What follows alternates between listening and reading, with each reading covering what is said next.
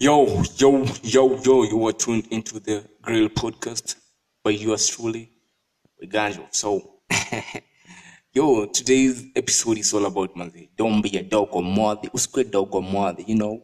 Don't be a dog or mother. Just don't just sit there and do nothing, you know. Don't be a dog or mother, you know. Be the elite person in the group, you know. Like, you gotta be crazy. You gotta be thinking outside the box. You gotta be doing, you know, some crazy shit. Don't just like, you know, be like water. You know, don't be like a rock. Be like water. Kwa kama maji.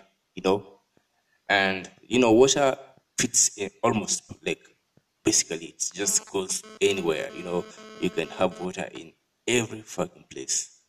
Like water can fit.